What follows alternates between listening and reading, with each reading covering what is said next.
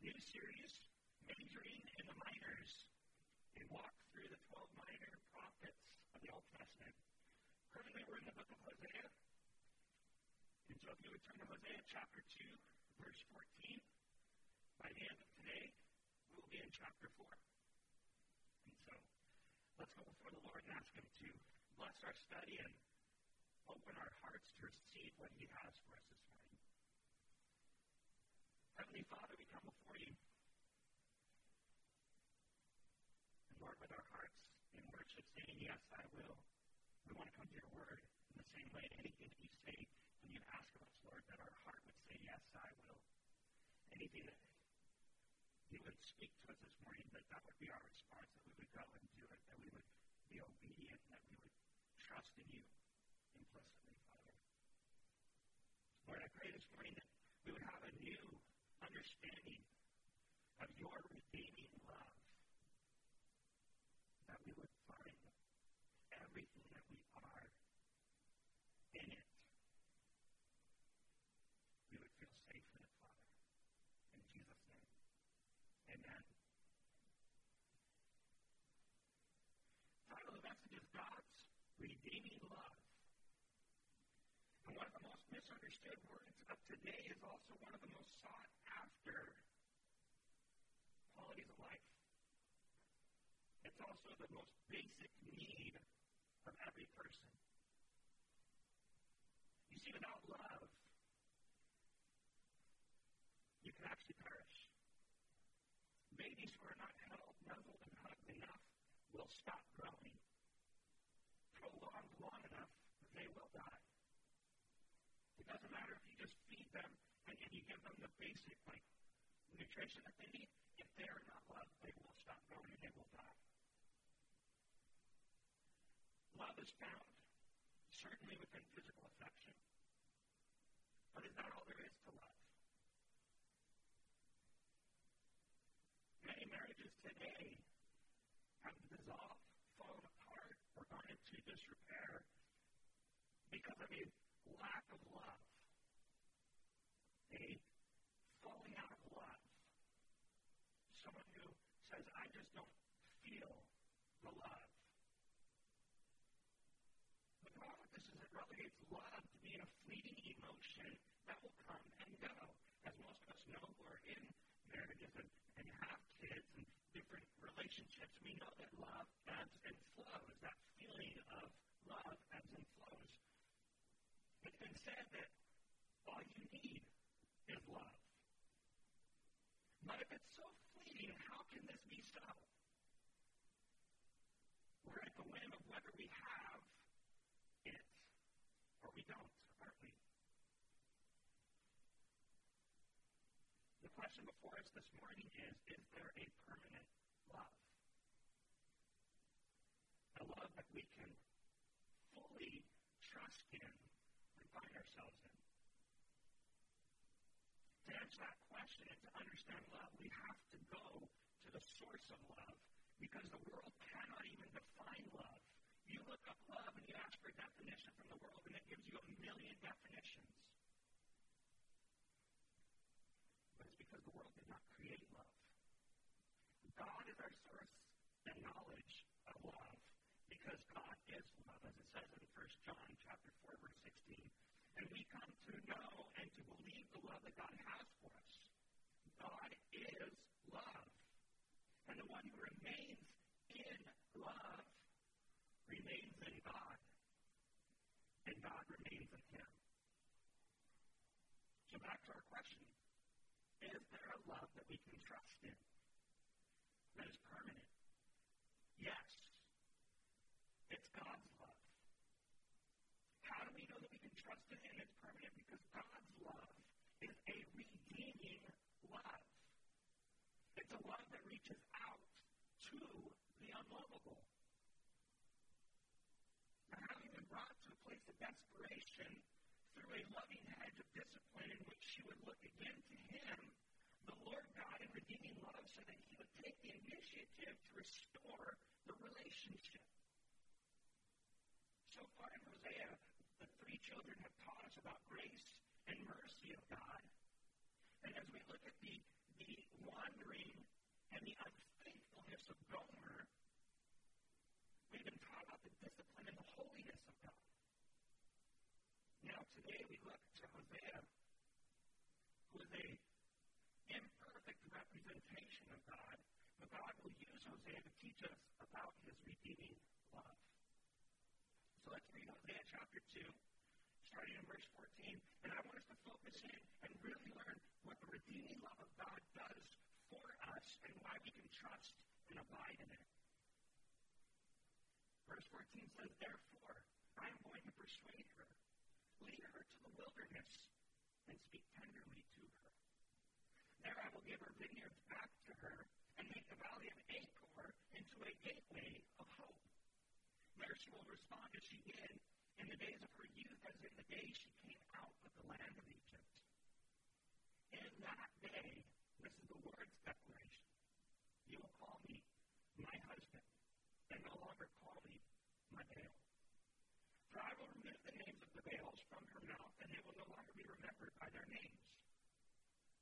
On that day, I will make a covenant for them with the wild animals, the birds of the sky, and the creatures that crawl on the ground. I will shatter bows, sword, and weapons of war in the land, and will enable the people to rest securely. I will take you to be my wife forever. I will take you to be my wife in righteousness, justice, love, and compassion. I will take you to be my wife in faithfulness, and you will know the Lord. On that day I will respond. This is the Lord's declaration.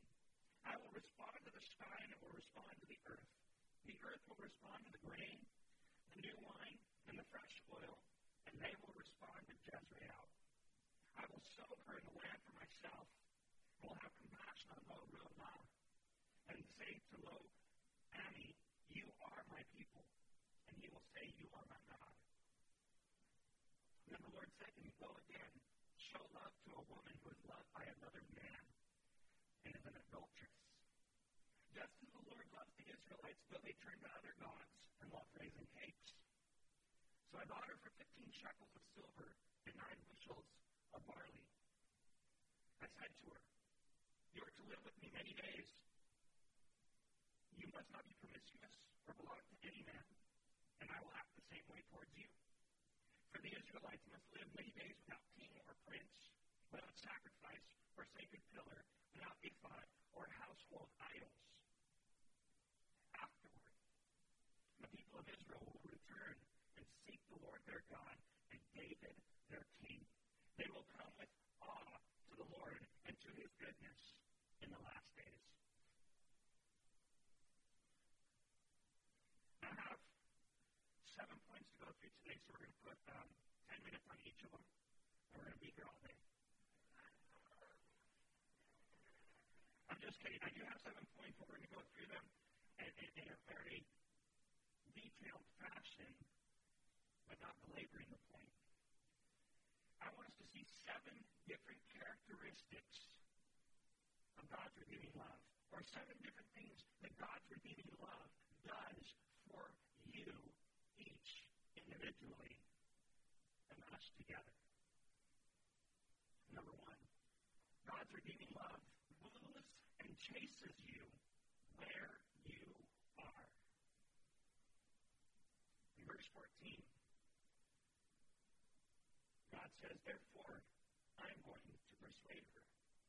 Lead her to the wilderness and speak tenderly to her. Remember, I said in the beginning that the redeeming love of God loves the unlovable.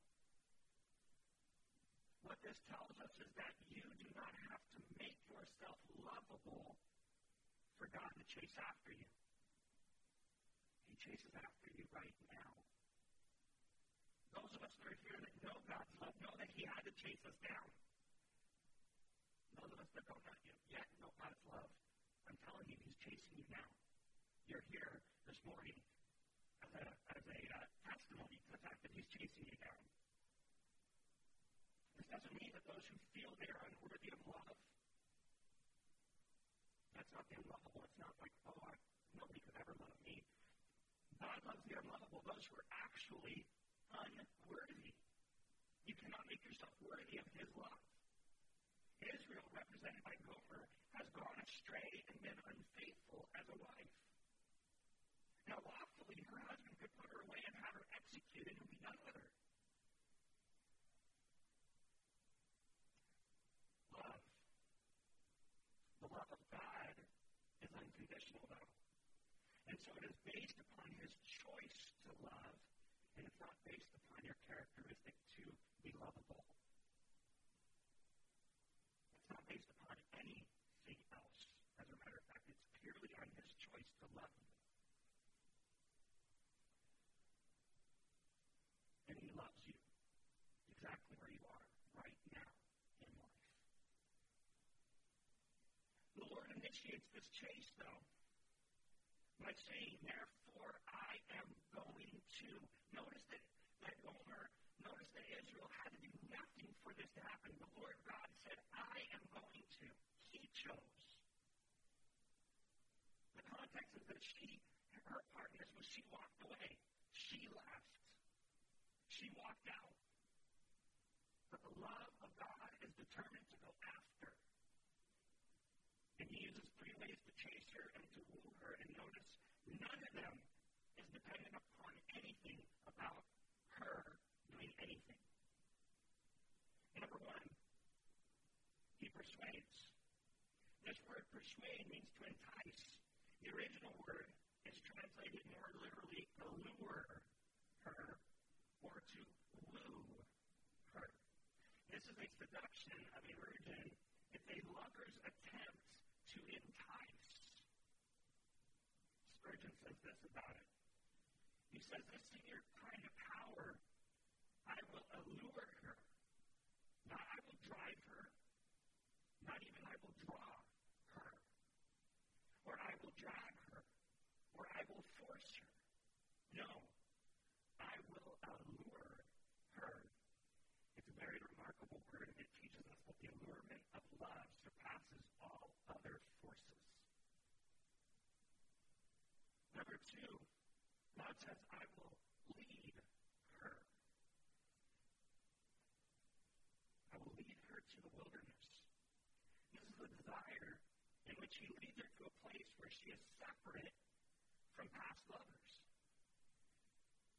She is separate from everything else, and she can have entire, total, and full attention on his advances, on his persuasion. The 40 years in the desert represent the Lord's care and love for Israel in a special way, and it was there that she loved him in return. And so God says, I will lead her to the wilderness. Why? Because it's in the wilderness that we desperately cling to God. If you feel like you are in the wilderness, it might just be because God wants you to cling to him.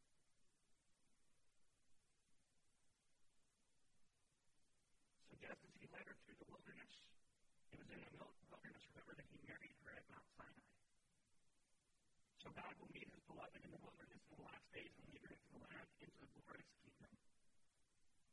And number three, God says, I will speak tenderly to. I will speak tenderly to. Notice that he says, I will not scold her. I will not correct her. I will not rebuke. I, I will speak tenderly to her. In the wilderness, to allure her, Yahweh will speak comfort to her, literally. The meaning is to speak to her heart. The phrase is a Hebrew idiom, and it's gentle and encouraging words, such as a man would speak to his desired bride. Remember the way that you would talk to your beloved. The Lord talks to us the same way as he allures us. Psalm 23 6, the psalmist says, Only goodness and faithful love will pursue me all the days of my life, and I will dwell in the house of the Lord as long as I live. God's love will pursue you all the days of your life. Those of you that find God's love, that respond to God's love, you find salvation. Those of you, He will pursue you your entire life. You will not stand before God in judgment and say, You never came after me. Because He will pursue you all the days of your life. God's redeeming love also forgives what you've done. Some of us need to hear that God's love forgives you. totally, completely. verse 15, he says, There I will give her vineyards back to her and make the valley of Achor into a gateway of hope. And there she will respond as she did in the days of her youth, as the day she came out of the land of Egypt. The redeeming love of God forgives you for what you've done. Period. It doesn't matter what you've done, God will forgive you. He says, I will give her vineyards back, and this indicates a forgiveness of a past wrong. The Lord says, I will make the valley of Achor into a gateway of hope. That should speak wonderful things to us when we understand what the valley of Achor is. The valley of Achor is translated, and what it means is literally the valley of trouble. Why is it called the valley of trouble? When Israel went into the promised land, first city that they came to that they had to destroy? Jericho. And they did this by marching around it seven times for seven days, shouting at it. On the day that the walls fell down, the Lord said, Now go in and, and, and plunder and kill everybody and leave nothing alive. And he also said, Take no plunder. Nothing is for you from this place. Well, they went, they defeated Jericho. It was a decisive battle. And the next thing you read in book of Joshua is that they go on and they march through this valley and they go to the city of Ai. Jericho is a fortified city surrounded by giant, massive walls. In comparison, Ai is like the first little pig's house that was made out of straw, easily knocked over. Israel said, Oh, we have this.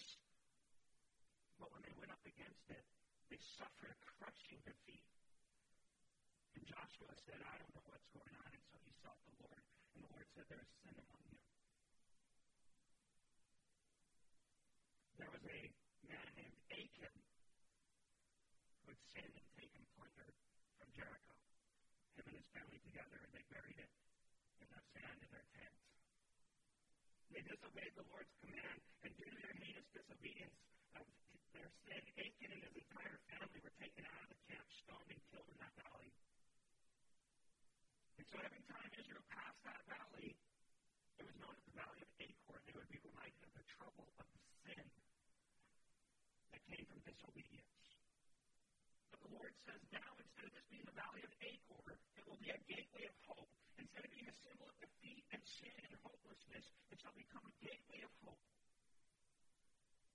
You see, that's what forgiveness does with our sin. Our sin paints this bleak picture over us that we are worthless, that we are unable to, that we, we are hopeless, and that we are completely condemned. But doesn't forgiveness shine a light through all that darkness, providing that tunnel vision of that light of hope? The hope to be forgiven of our past sins, of our past disobedience. You see, the redeeming love offers forgiveness for offenses as a doorway of hope. That's what God's redeeming love does for us. From here, she will respond as in the day she came out of Egypt. Egypt has always been a picture of sin. The Exodus always has been a picture of salvation. And so it's saying that in that forgiveness, she will come out of her sin and walk in that salvation. Imagine against the rampant idolatry of Hosea's day, the Israelites who left Egypt. By comparison, they're saints. The redeeming love of God. We all need to be very much aware of this. Redeeming love of God transforms your heart completely and totally. Verse 16 it says, In that day, this is the Lord's declaration, you will call me my husband, and no longer call me my Baal. For I will remove the names of Baals from her mouth, and they will no longer be remembered by their names. My brothers and sisters in Christ, the redeeming love of God transforms your heart. And in that day, the Lord declares, it doesn't say that the Lord says, it doesn't say that the Lord says this might, the Lord declares, He says, it is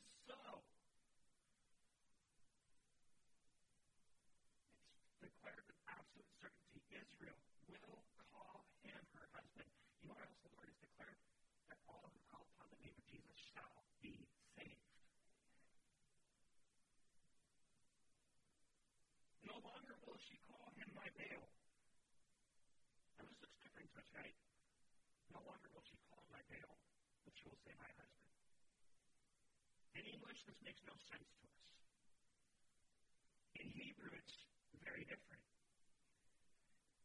For us, we see my husband and my Baal. Those are two different things, right? Completely different subjects. One's about an idolatrous God, and the other one is a, a, our passionate spouse, our, our, our lover. Very different words, very different meanings, right? Well, in the Hebrew, it's one is the word ishi, the other is the word baali. Still two different words, but they are used interchangeably for husband. And I will give you one example out of 2 Samuel 11 26. When the wife of Uriah heard that her husband was dead, she mourned for her husband. See the same word, husband, right there. One is Ishi, one is Baali. One has the connotation of partner, the other has the connotation for master.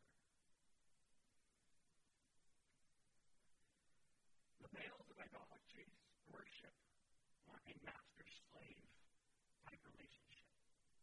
But the Lord God wants a commitment, a relationship based on His redeeming love. And that, my friends, transforms your heart. God promises to remove the name of Baals from her mouth and they will no longer be remembered. This is a transformation of heart. From the abundance of heart, the mouth speaks forth. So he's going to change the contents of her heart never speak the names of Baals again.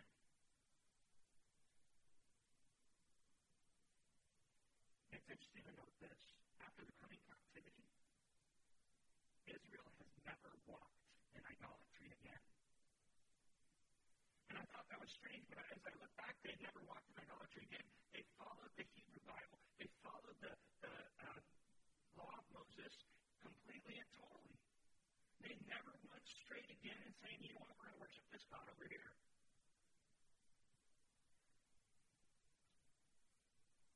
The redeeming love of God also protects and secures you. God says, on that day, I will make a covenant for them with the wild animals, the birds of the sky, the creatures that crawl on the ground. I will shatter bow, sword, and weapons of war in the land and will enable the people to rest securely. See, the Lord is saying, on that day, I will make a covenant for my people, his wife. And this covenant's purpose is peace and security. The covenant is with the wild animals, the birds of the sky, the creatures. The enmity between animals and people is going to be done with. Right now, to go camping in the woods, what we got to watch out for? Everything.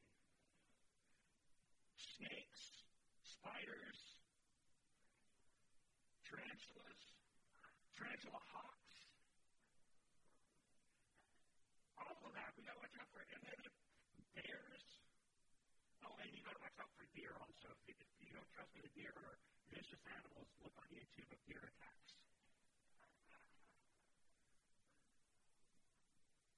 Well, what this is looking forward to is another promise that we find in the Bible from other prophecies made by the Lord, and it's the, the, this, that everything that was went wrong in this world is to be made right again.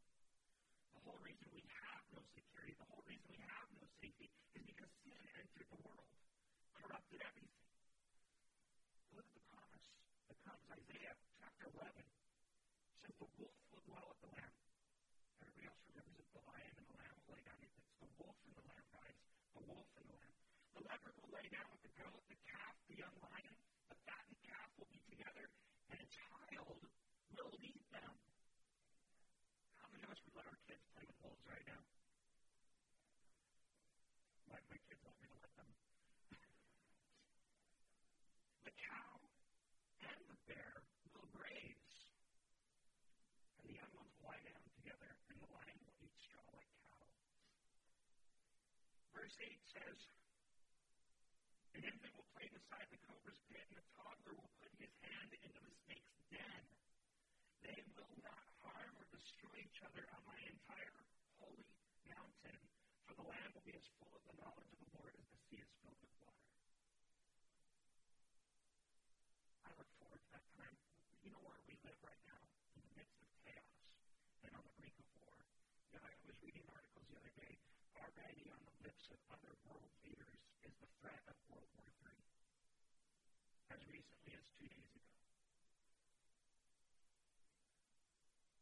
Thank goodness. My hope is not in other world leaders. My hope remains in the Lord Jesus Christ, and that's where our hope needs to be.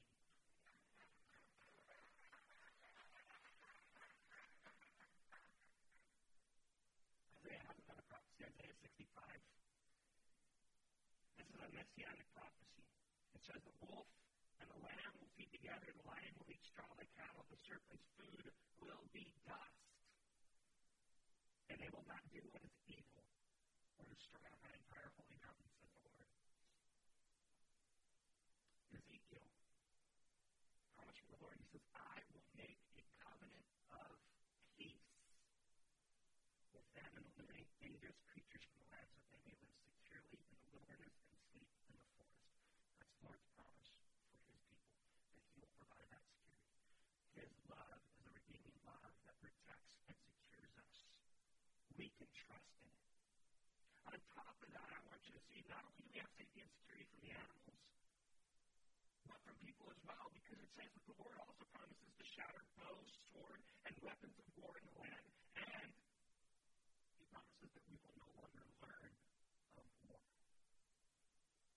The Lord says that war will cease, his people will dwell safely and rest securely from the threat of others. Isaiah chapter 2 says, He will settle disputes among the nations and provide arbitration for many peoples. They will beat their swords into plows and their spears into pruning knives. Nation will not take up sword against nation, and they will never again train for war. Amen? That's the promise of the coming kingdom. That's the kingdom that Jesus is bringing. At the end of the uh, tribulation period, when Jesus comes back in the second coming, he comes back with his church. He comes back with the bride of Christ. And then at that point, everyone who's alive all the, all the Jewish nation that comes and they will accept Christ as their Messiah. He will be set up as the king in the millennial reign, and they will reign in that peace. And it says that when he establishes his kingdom, there will be no end to it. That's how it be. I look forward to that day. What a promise. God's redeeming love is also. Because he can make a lot of promises, right? But if he's not faithful, who cares? Have you ever had somebody who promises you the world and, you, and when you hear it, you're just like, yeah, right, like that's going to happen. Like their, their word has no value with you.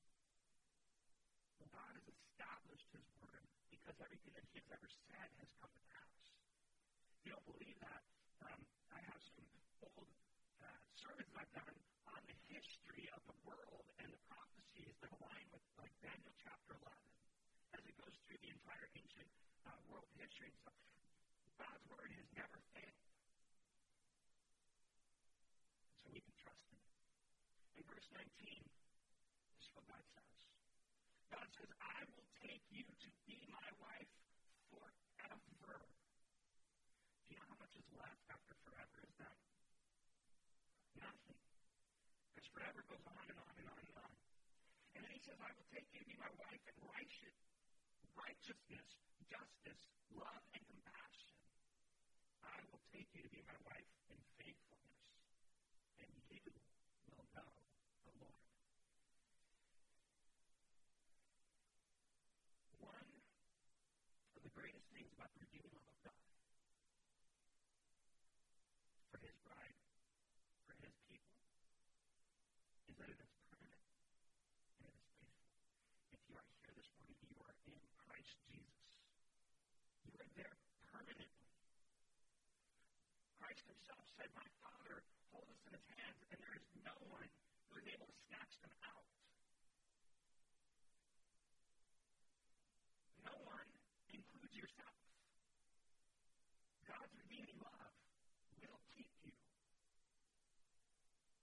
forever.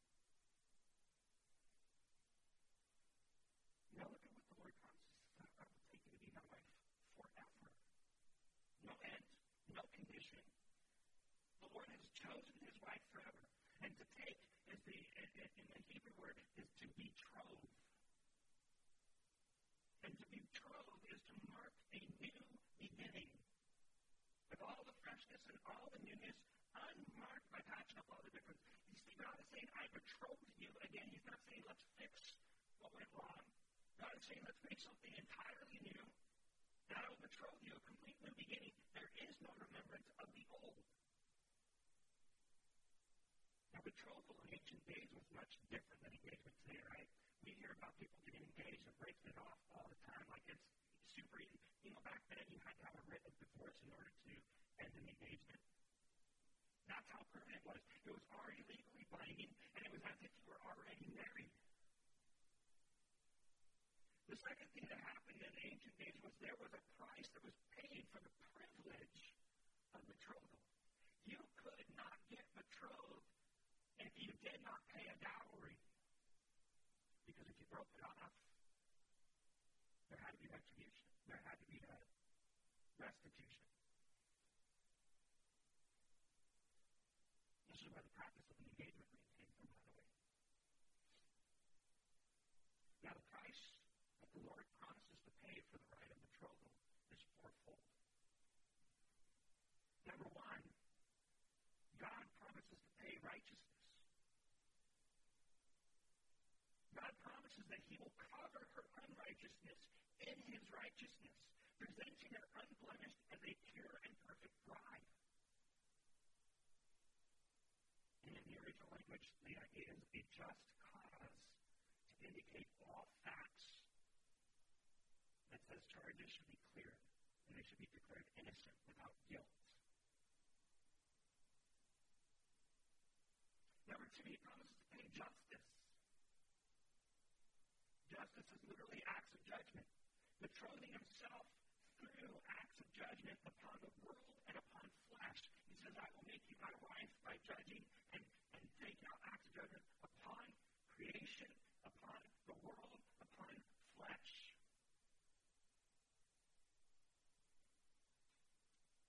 Number three, he promises love. Now, I'm going to tell you this word in Hebrew. I want you to hold on to this word in Hebrew because there's much meaning behind it. It means loving kindness, but it means so much more than that. The Hebrew word is hesed. H E S S E D. Hesed has three meanings that always interact strength, steadfastness, and love.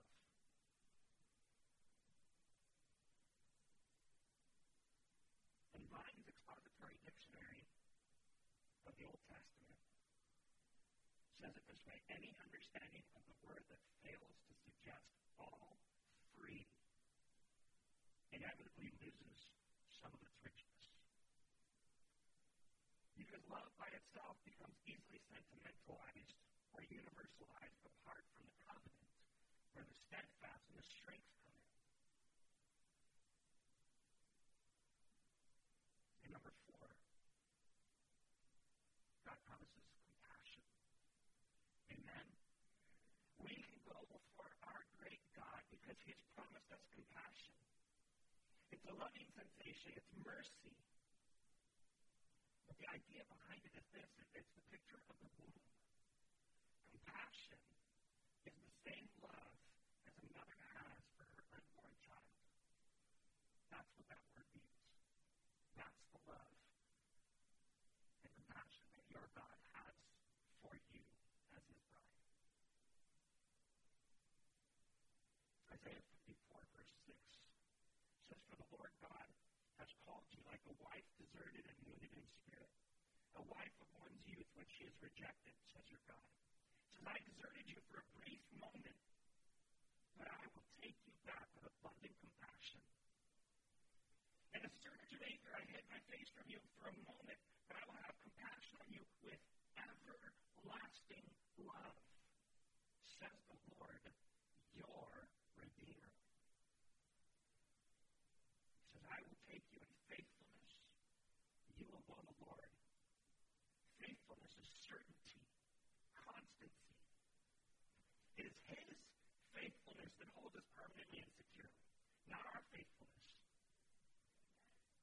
Knowing God is more than, than knowledgeable, but it's also a relationship with God. God is saying you will have experiential knowledge of intimacy with me as your God.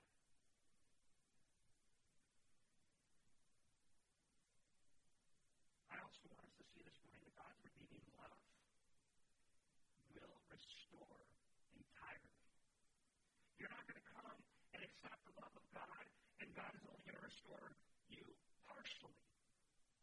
He's not going to fix you somewhat. He will restore you. What that means is He will put you back to your pre-fallen condition. That's what His love promises. Verse 21, God says, On that day I will respond. This is the Lord's declaration.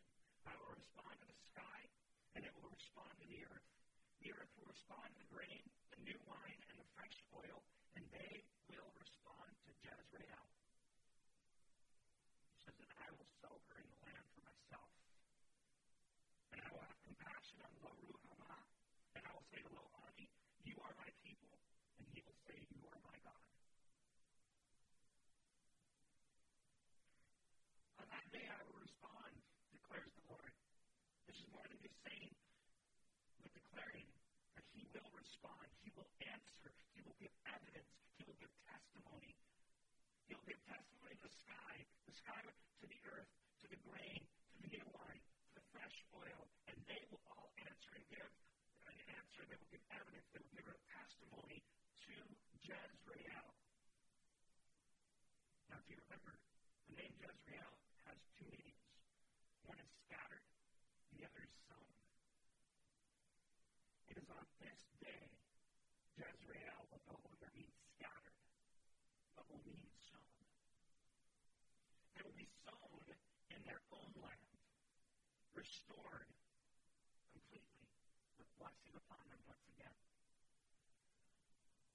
The Lord is going to plant Israel in its land, and she will grow there under his care. Not only that, but he also says, Lo Ruhamah will receive compassion. That name meant no love, no compassion. But he says, on that day, you will have compassion. Lo Ami will be called his people, because Lo Ami meant not my people. And they will respond, You are my God. This is the restoration of the marriage. It's not partial but complete.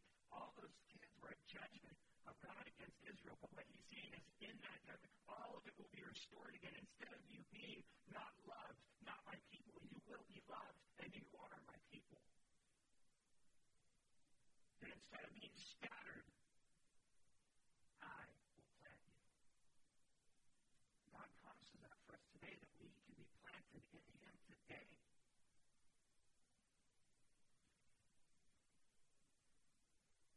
What Jon Courson says in his uh, commentary. I don't have for it. That's okay. The people who had been scattered in verse 5 of chapter 1 will now be scattered or sown in their own land, where they're going to take root, they were going to be fruitful. The people who had mercy would now know mercy. They would not be God's people, would now be his people. Can you see the complete and total restoration in its entirety?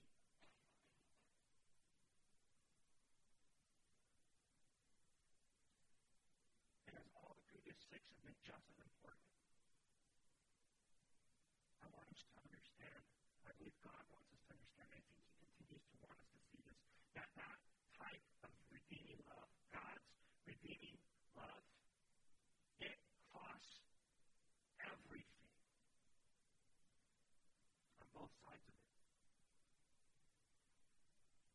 In chapter 3, it's only five verses long, but what it is, another action sermon that Hosea has to give. It says, Then the Lord God said to me, Go again and show love to a woman who is loved by another man and is an adulteress, just as the Lord loved the Israelites, though they turned to other gods and loved raisin cakes.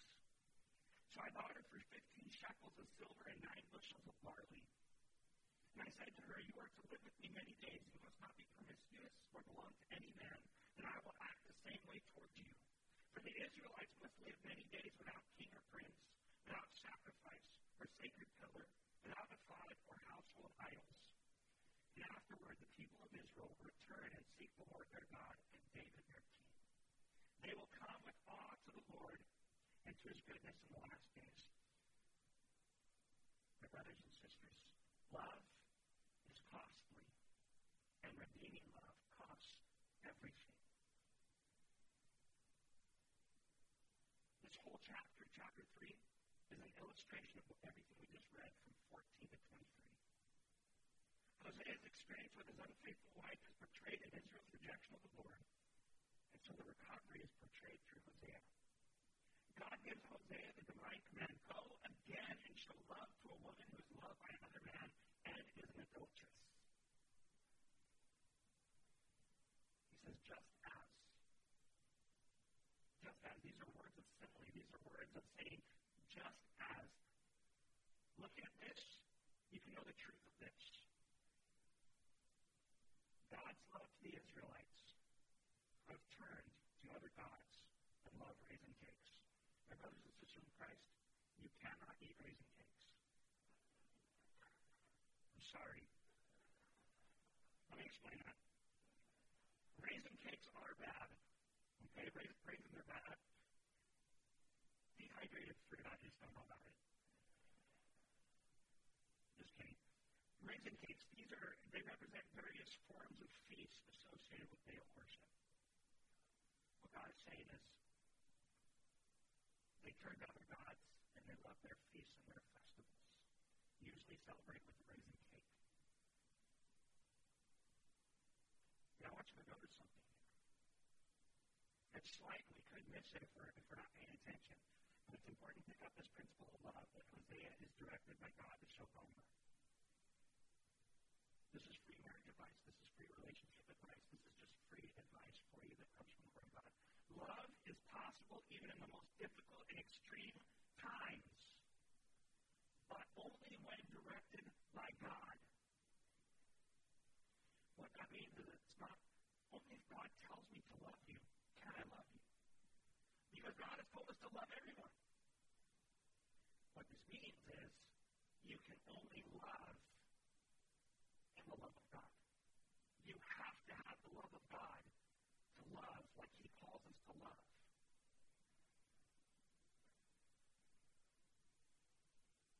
In the power of God's Holy Spirit, we display the fruit of the Spirit. Now, everybody thinks that the fruit of the Spirit is eight fruits. It's really one with seven characteristics. The fruit of the Holy Spirit is love. The rest of it is all expressions of love.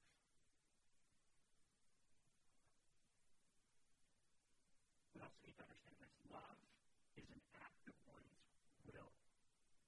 When God says we must love, that's because it can and it will happen. You know what mostly holds us back? The cost. The cost of love holds us back. Many simply just are unwilling to pay the cost of love. Someone hurts you.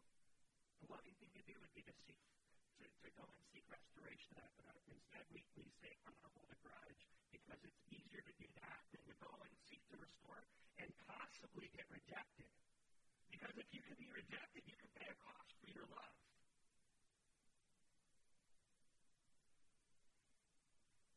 Hosea had to go and find his wife who was being sold on the market. And he had to go and he had to pay for her. So he paid 15 shekels of silver and nine bushels of barley. None of that means anything to us this day because we don't deal in shekels and barley. I'm not going to tell you this much. All of that adds up to 30 pieces of silver. The same price of a slave. The same price that was paid to betray Jesus. Jesus, who would pay the ultimate price, the ultimate sacrifice to purchase his bride.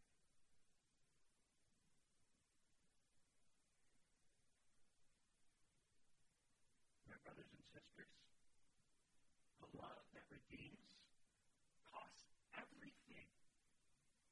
Hosea had to suffer great shame, financial cost, the risk of rejection and the risk of failure. If you're not willing to do any of that, you're not willing to pay the price of love. And you wonder why your relationships fall apart. But on the flip side of that, understand God paid that price for you. So Tells you're to live with me many days without any more promiscuity or loyalty to any other, and I'll act the same way towards you. This is symbolic of Israelite of the Israelites going into exile. They're going to be separated from.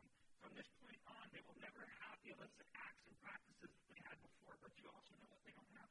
It says that they will have no king or prince. They have not been a sovereign nation until 1948. But they still have no king. Because that won't happen until Messiah comes. It says that they will be without sacrifice because they will have no more formal religious activity because it was devoid of God to begin with. And so God said, I'll take that away. They haven't had a sacrificial system. That won't be coming back until the tribulation period. It says without ephod or idols. Now, if you're really um, watching your Israelite practices from Leviticus, you know that the ephod was a uh, garment worn by the 12 stones of Israel on breastplate. That's not what this is talking about here. I thought that's what it was talking about. As I researched it, that's not what it's talking about. These are methods of divination. These are cultic objects. God says you will not have any of these cultic things. And afterwards, the people of Israel will return and seek the Lord their God and David their king. Ultimately, what that's promising is that they will come, they will seek the Lord their God and Jesus as their Messiah from the lineage of David. That's the promise at the end of the tribulation period that Israel will accept its Messiah. Now think about this.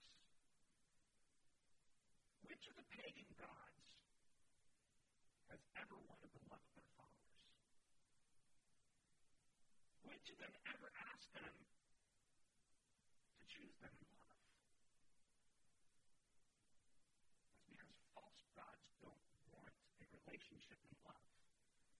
False gods are established upon a master-slave sacrifice which obedience is done out of pure fear. Please see that God desires love. That God chases us with the desire to allure us. That God freely gives his redeeming love so that we can enjoy a relationship with him. Because if we miss seeing this, we miss seeing him, and we miss his entire heart for us and his redeeming love at work in us. See a complete restoration through his redeeming love as the three children named as marks of judgment instead become the very promises of God. You know that God does that? That he takes beauty from the ashes. That sin where you fell. That sin that so easily ensnared you. That sin that defined you for so long. That God will take that and he redeems that. And sometimes he even uses that. Many people started ministries to go back and reach the same people that were fallen in the same sin that they were in. Many times God uses that sin and, and that trouble that we fell in, and what he does is he turns it and makes it beautiful, something that instead of us hiding from God in our shame, we offer it to him as our sacrifice.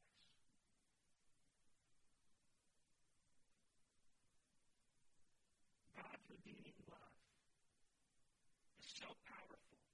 It transforms our trouble and sins into doors of hope. And it's through his forgiveness that he offers it to us.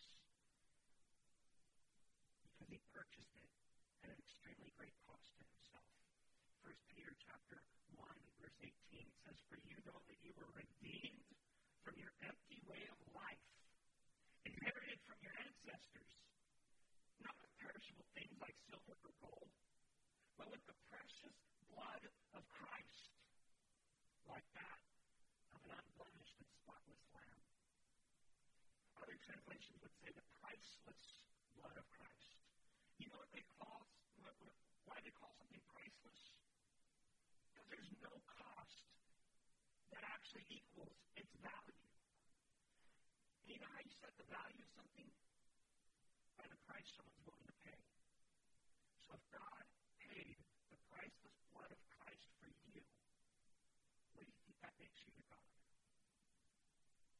That's his heart for you. He seeks you with that heart. And one of the key words in the book of Hosea is the word return. It means to turn back. And you'll see it used 22 times.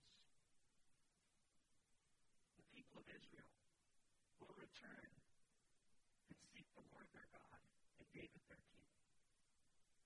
God's redeeming love pursues and chases where we are at. You don't have to be good enough to earn it. You can't be good enough to earn it. He forgives you no matter what. And any of you sitting here might be thinking, yeah, but you don't know what I've done. No, God does, and He's forgiven. He can forgive you for it. There's nothing that you can do that's unforgivable. Did you know that Paul, before he was Paul, was named Saul and he persecuted and killed Christians? Many of the disciples that followed Jesus came from very sinful pasts. That's the redeeming love of God. It doesn't matter what name birth may have given you. No matter what thing you've done, His redeeming love can transform you and make you new. We are told by Paul that if you are in Christ Jesus, you are a new creation. Behold, all things have passed away.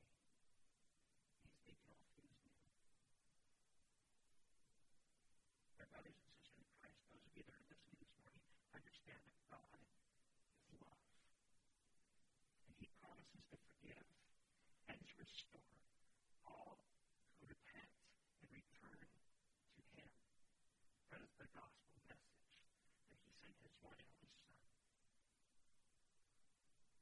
Because He so loved the whole world that whoever would believe in Him will not perish, but have everlasting life.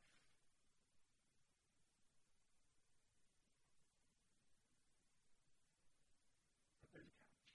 You can't just believe in anybody. There's only one name given under heaven by which men must be saved, and that is the name of Jesus Christ. Heavenly Father, we come before you this morning. Lord, I thank you so much for just revealing the whole nature and character of your love to us. I know it's not complete, but Father, so much for us to know and to consider and to rejoice in, Father. Father, so much for us to praise your name for. And I pray that right now, that as, as, as we get ready to, to leave from this place, Lord, first and foremost,